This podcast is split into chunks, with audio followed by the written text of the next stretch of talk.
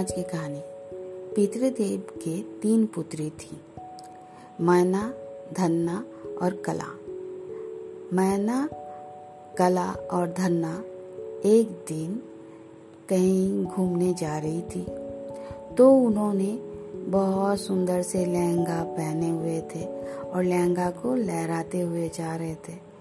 ऐसा करके जाते जाते उनको वो दिखा नहीं और उनका लहंगा से सुखदेव जी को लग गया। सुखदेव जी को लगने से वो ध्यान मग्न थे। उन, उनकी मैना धना और कला की लहंगा से लगने से उनका ध्यान भंग हो गया।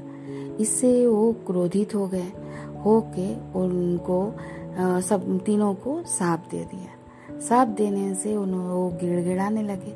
कि नहीं महाराज, हम लोगों से गलती से बहुत बड़ी भूल हो गई, हमें क्षमा कर दीजिए। उन्होंने बोला, क्षमा तो नहीं कर सकते हाँ मगर कुछ तो करेंगे ही। तो उन्होंने इन्हें तीनों को बोला कि तुम लोग जाके पृथ्वी लोक में जन्म लोगे और तुम्हारी ही कोख से तीन देवियाँ की जन्म होगी। तो उनका जो उनका जो ये मैना मैना की जो बेटी होगी हुई वो पार्वती, माँ पार्वती बनी। और धन्ना की जो बेटी है, वो सीता माँ हुई। और कला की जो बेटी हुई, वो राधा बनी। राधा बरसाने की बेटी थी।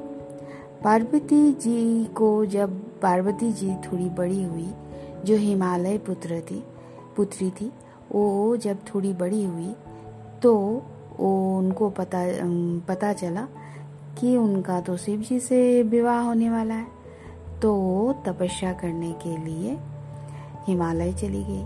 वहाँ वो तपस्या कर रही थी और पार्वती जी की जो बहन थी, वो गंगा थी। गंगा को भी जब पता चला कि पार्वती शिव जी की शिव जी के लिए ध्यान करने गई है तो गंगा को भी शिव जी से शादी करने का इच्छा हुआ। तो गंगा भी चली गई तपस्या करने। इसी तरह दोनों तपस्या करने लगा। जैसे ही ये वाला बात पार्वती जी को पता चला तो पार्वती जी ने अपनी सखियों से एक दिन बोलने लगी कि विश्वामित्र ऋषि आएँगे और जब वो आएँगे तो मैं उनके ऊपर पानी छिड़क दूँगी। इससे वो खुश होके मेरे को बर दे देंगे और उनके बर से मुझे शिव जी से शादी हो जाएगी। एक बात गंगा जी सुन ली और जैसे ही विश्वामित्र जी आए तो उन्होंने उनके ऊपर पानी छिड़क दिया। इससे वो गुस्सा हो गए और उनको साप दे दिया और साप दे के बोले कि जाओ तुम पानी में परिवर्तन हो जाओ। इसी तरह गंगा, पानी बन गई।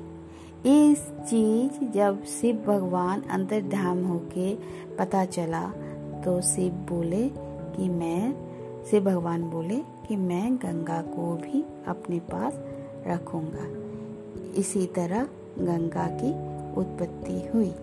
धन्यवाद।